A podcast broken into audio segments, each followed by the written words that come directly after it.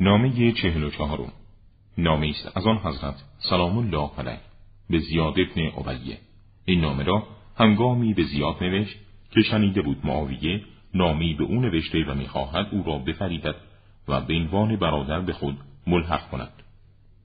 متوجه شدم معاویه نامهای به تو نوشته. می‌خواهد عقلت را بلغزاند و اراده و تصمیمت را متزلزل سازد. از معاویه برحضر باش. زیرا جز این نیست که او شیطانی است که از پیش روی انسان و پشت سر و طرف راست و چپش به او روی میآورد تا او را در حال غفلت مورد حمله قرار دهد و فهم و عقلش را برباید.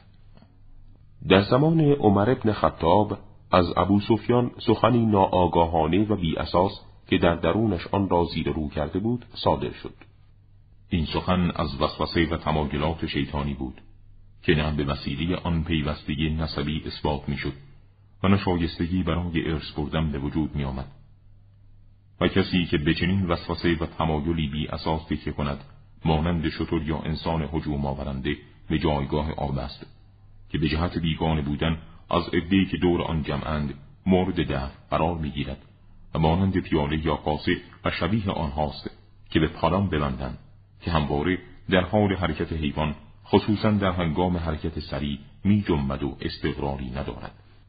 هنگامی که زیاد این نامه خواند گفت سوگند به خدای کرده. سخن امام مستند به دیدن است.